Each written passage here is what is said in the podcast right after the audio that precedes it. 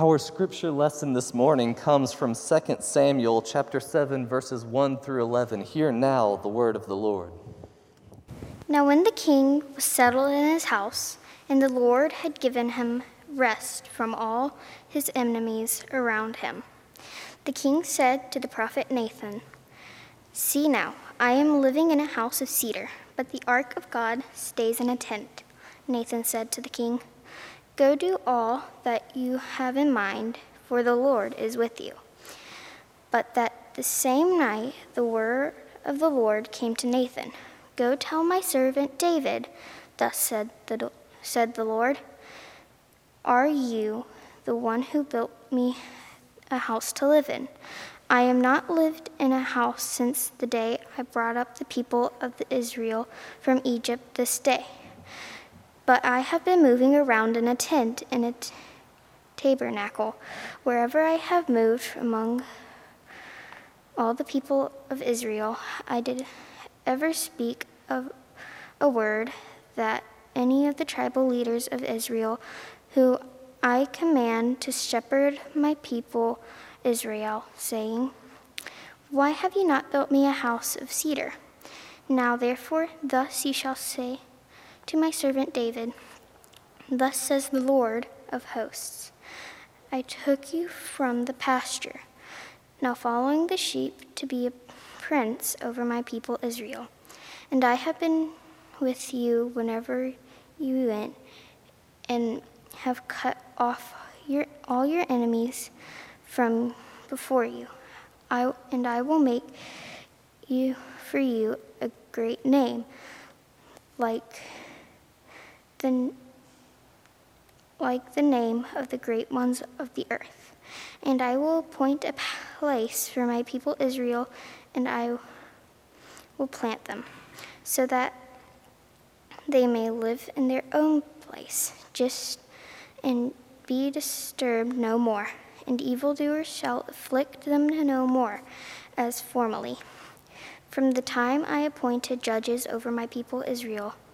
And I will give you the rest from all enemies. Moreover, the Lord declares you that the Lord will make you a house." Amen. Thank you very much, Abigail. Have any of you heard of a man named Gary Chapman? Maybe, maybe not. Uh, ask it a different way. Have you ever heard of the five love languages? Gary Chapman is, uh, is an individual who wrote a book a number of years ago called The Five Love Languages. Uh, this is something that I use in premarital counseling with couples to you know, just kind of help them become a little more familiar uh, with one another. Uh, love languages are how we, as individuals, both give and receive love best. Um, and it's not exclusive, but typically uh, each individual has one way that they prefer to show love to others and a way that they prefer to receive love from others. Or maybe another way to say that is a way in which they feel love most from others and hope that others feel love most from them. Uh, those five love languages are words of affirmation. That's my wife. My wife loves words of affirmation. If you ever see her, just give her a compliment and you will make her entire week. She loves words of affirmation. Um, receiving or giving gifts. Um, Christmas time is particularly a lovely time for these individuals who like to receive and give gifts. Uh, uh, um, physical touch. People who like a hug, people who, who they're, they're those people who, anytime they're talking to you, they like to put your, their hand on your shoulder or just be really close to you. Physical touch. Um, I've got these written down. I should just go look, but I'm trying to do this from memory here. Uh, quality time, people who like to just be around you, just like to spend time with you, people who just want to be there. And, uh, and then I am, I'm going to have to look. Gosh, I, I'm sorry. Just off my game today. Acts of service. There we go. Goodness. Acts of service. People who uh, feel love most whenever you do something for them and want you to feel love whenever they do something for you. So these are the five love languages that Gary Chapman uh, identified, and his work is built off of others' work as well, and others have built off of his work. But this is uh, love. And today we are talking about love. The, the, the uh, final Sunday of Advent is a Sunday all about love and experiencing the hope and peace and joy of Christ within this love. And so as we're talking about love today, I felt like it was most appropriate to talk about love languages, because what happens on Christmas Eve, what we call Christmas Eve, what happens at the birth of Christ is nothing less than God doing everything in God's power to give us a moment of unconditional love where heaven and earth collide, space and time break down for just one moment for us to experience love in all five love languages. And we'll get to that more in just a minute. But but first, we need to um, point out the elephant in the room. Our scripture lesson today, which Abigail did such a lovely job reading for us, our scripture lesson today is an odd one. It's not one... Um, you expect to hear uh, during Christmas time, uh, and appropriately so. We're not in Christmas time. No matter what the commercials say, we are in Advent. Christmas time starts on December twenty-fifth, and then we will be in the twelve days of Christmas. That's where that song comes from. We are in Advent right now, and this is a very appropriate Advent text. Advent is a time of anticipation, a time of waiting, a time of longing, a time of preparation. And so during a time of Advent, we hear these words from Second Samuel, which up until this point, we've been talking through Isaiah. So suddenly we're throwing in a, a an older Deuteronomistic history text um, for us today. And Second Samuel tells the story about King David. And King David... Uh, You know, you, you, you might be familiar with his story. He was this shepherd boy who got identified as a as an anointed one of God to be king. He wasn't the first king of Israel. That was Saul, not Paul Saul, different Saul, older Saul. Uh, and he wasn't a very good king. Um, but then God appoints David, this little shepherd boy, the same guy who takes a sling and defeats the massive giant uh, Goliath of the Philistines. And this David grows up in favor of the Lord and in wisdom and becomes king. And in uh, in doing so, he uh, is, it says, has has gone out with the strength of the Lord to defeat all of the all of Israel's enemies. And so after all of the enemies are defeated, he takes a rest and he says, well, now what? When there's not war going on, it's easy for a king to get kind of bored. Well, now what? I know. I'm going to build a house, a temple for the Lord, because this hasn't been done yet. Up until this point, the Lord, the presence of the Lord, has been residing in the tabernacle, which is this tent-like structure. Within it is the Ark of the Covenant, which is this weird-looking box that has all of these holy relics inside of it, uh, and, and these cherubim with wings on top that the presence of the Lord supposedly resides inside. It's very confusing. Read through Leviticus, and you'll get even more confused. Um, But we have, up until this point, the presence of the Lord has been residing in the tabernacle, a tent.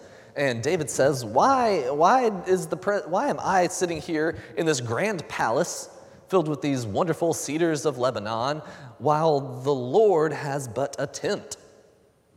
I am going to do something about it. So he consults Nathan, who's a prophet, and says, can I do this? Am I supposed to do this? Am I supposed to make a dwelling for, for God? And Nathan says, yeah, sure, why not? What harm could it do?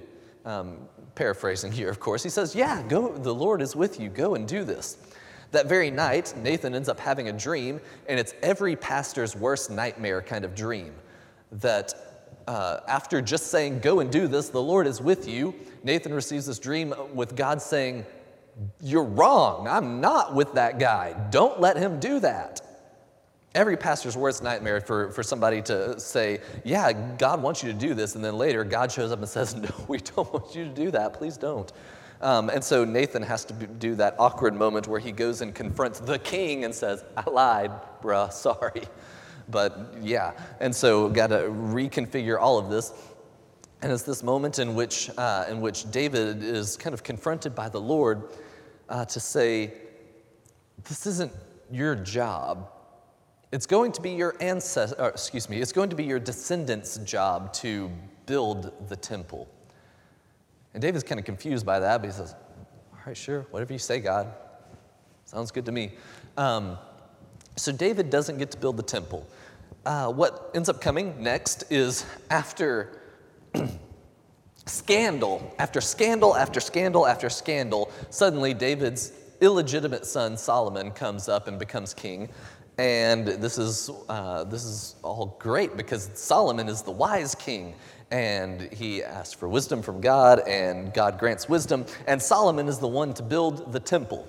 However, and and, and, and thus it's fulfilled that, that, that David's descendant builds the place of God's residence. However, scholars look back on this text here and say, we're not quite sure that what Nathan and God were talking about here to David, about David's descendant building a residence, building a temple for the God, to be the actual temple that gets built by Solomon.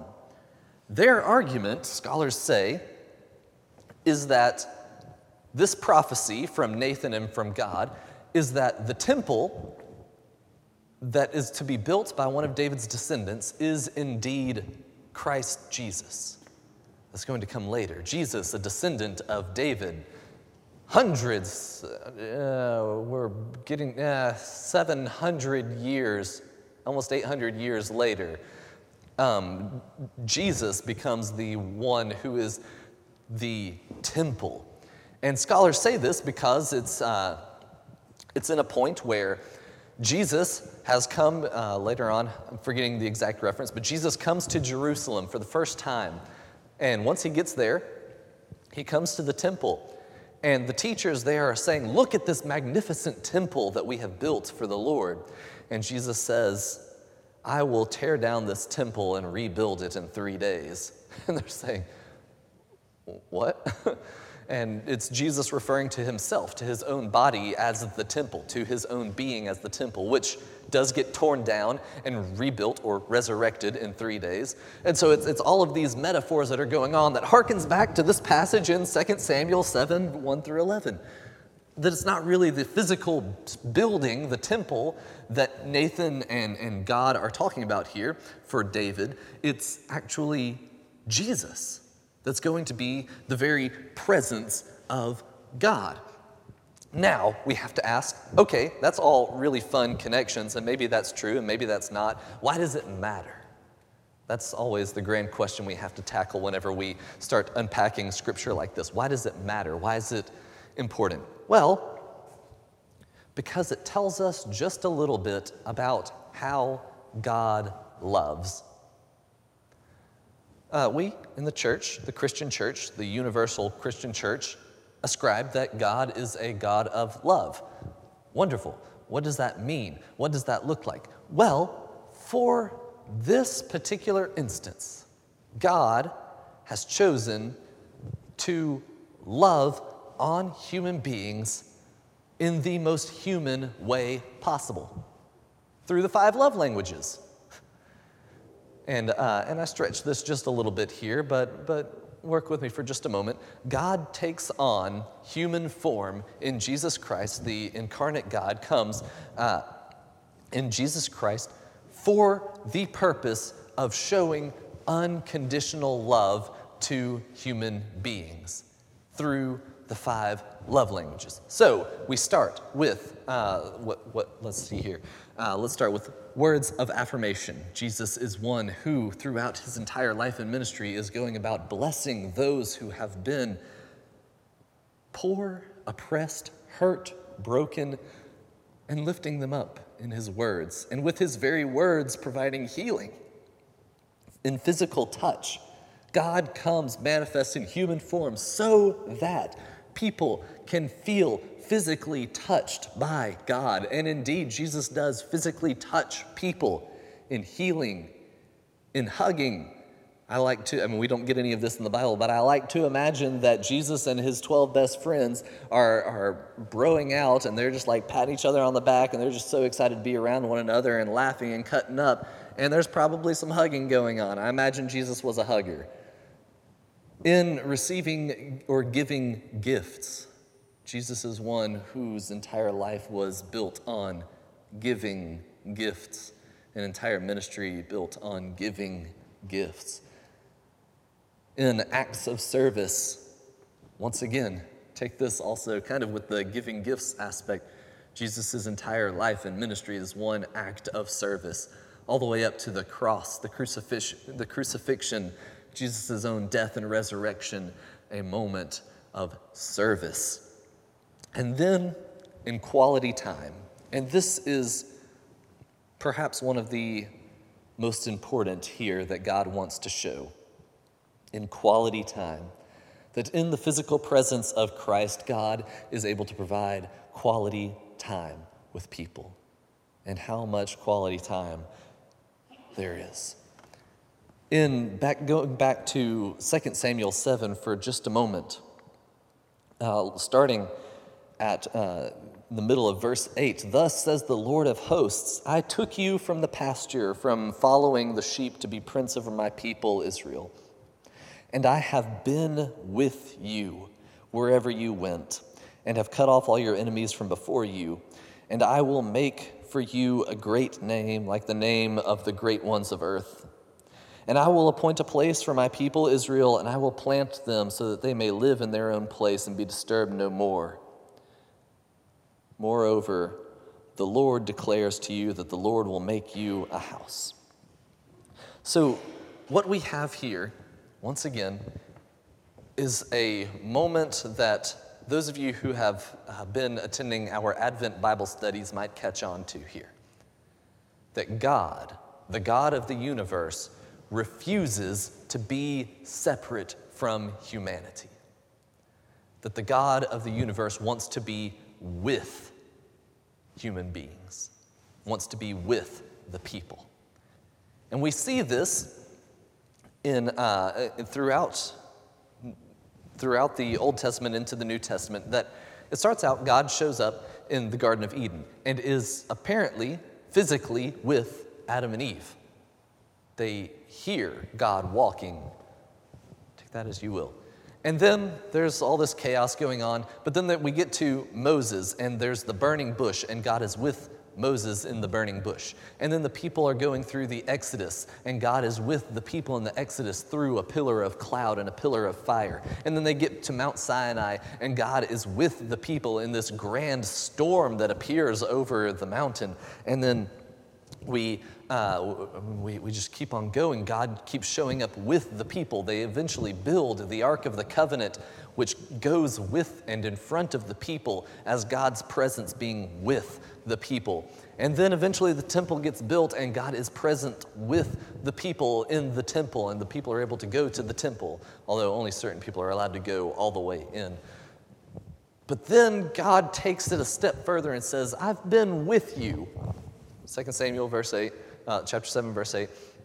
I've been with you wherever you have gone, but I'm going to take it a step further. And in the incarnate Jesus Christ, God manifest in flesh, God shows up to be with the people in the ultimate form as a human being. There is no better way for a human being to be with another human being than being with a human being. Is that not what we've discovered over the past nine months of social distancing? There is no better way to be with another human being than to be with them as a human being.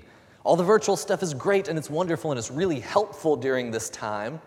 But even through this video, those of you who might be watching, I can stick my hand as close to that lens as I want to, and I'm still not going to be able to shake your own, your hand. Meanwhile, I can walk up here. I'm not going to keep my distance, but I can walk up here and shake. There's, there's, there's just something about being with one another as human beings that makes all the difference in the world. And God knows this, and so God shows up in human form. Why? To show us love. So once again, we ask the question, what does that mean for us? For God to choose to be with us. It means that God is striving for something better for us. For us to be connected to something bigger than ourselves, which is God. That God, throughout the course of human history, is constantly working through various ways for, for us to become more acquainted with God and for us to know God more intimately and for us to feel the very love of God through our five love languages, if you will. God shows up this way for us out of love so that we might be transformed. And whenever I say so that we might be transformed, I say that because in our transformation, this is the grand thing that Christians always talk about, this, this I don't know, some people call it salvation, some people call it conversion, some people call it transformation, whatever you want to call it. It's this moment in which the Holy Spirit works in us, moving us on toward holiness so that we might be desperate to be closer to God. Because as we grow closer to God, and when we are closer to God, we start wanting to be closer to one another. We start wanting better things for our world. As transformed people who want God desperately, we start being a people who want better for one another. We start wanting to show up for one another just the same as God showed up for us. But sometimes we have to work backwards. Sometimes that just happens. Sometimes we get that transformation within us and we want to draw nearer to God. And as we draw nearer to God, we start wanting to do more things for more people. But sometimes we have to work backwards. Uh, it was in um, John Wesley, the founder of modern day United Methodism. John Wesley was went through multiple points of what some might argue as depression, uh, as multiple points of just really feeling the pressure of what he was doing, and multiple points of feeling like he didn't have enough faith. And so during these times when he felt like he didn't have enough faith, like he couldn't get close enough to God, like he didn't want to, a friend of his, I think it was George Whitefield, I could be wrong, and I'm sure somebody could call me out on that, I think it was George Whitefield, said to him, John, Wesley, however they talked to each other at the time,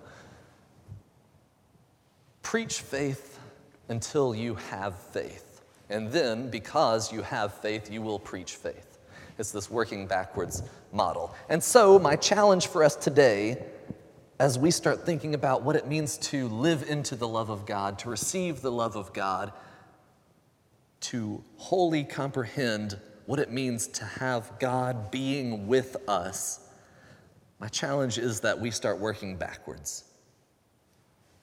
I took this, um, it's what's called an amended Christmas to-do list. Everybody has their Christmas to-do list. You got to check off these boxes uh, before Christmas Day. You know, things like buying gifts, you know, calling people, sending Christmas cards, that sort of stuff.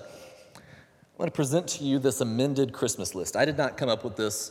Full disclosure, found it on the internet, thought it was pretty cool. Instead, this season of worrying about buying presents, be present with one another. The season, instead of worrying about wrapping gifts, wrap someone in a hug. The season, instead of worrying about sending gifts, send love. Instead of worrying about shopping for food, donate for food. Instead of worrying about making desserts, make memories. Instead of worrying about seeing all the lights, be the light. In other words, show what God's love looks like, so that you might experience the love of God firsthand. Because God's love is one that shows up in words of affirmation. God's love is one that shows up in our physical touch. God's love is one that shows up in the giving and receiving of gifts. God's love is one that shows up in quality time, that which we spend with one another. God's love shows up in acts of service. So this season, my challenge to you is to show what God's love looks like. Let God be with the people through you. in the same way that God came to be with the people through Christ. Whether that be through the five love languages, whether that be through an amended Christmas list, go and be love. Let us pray.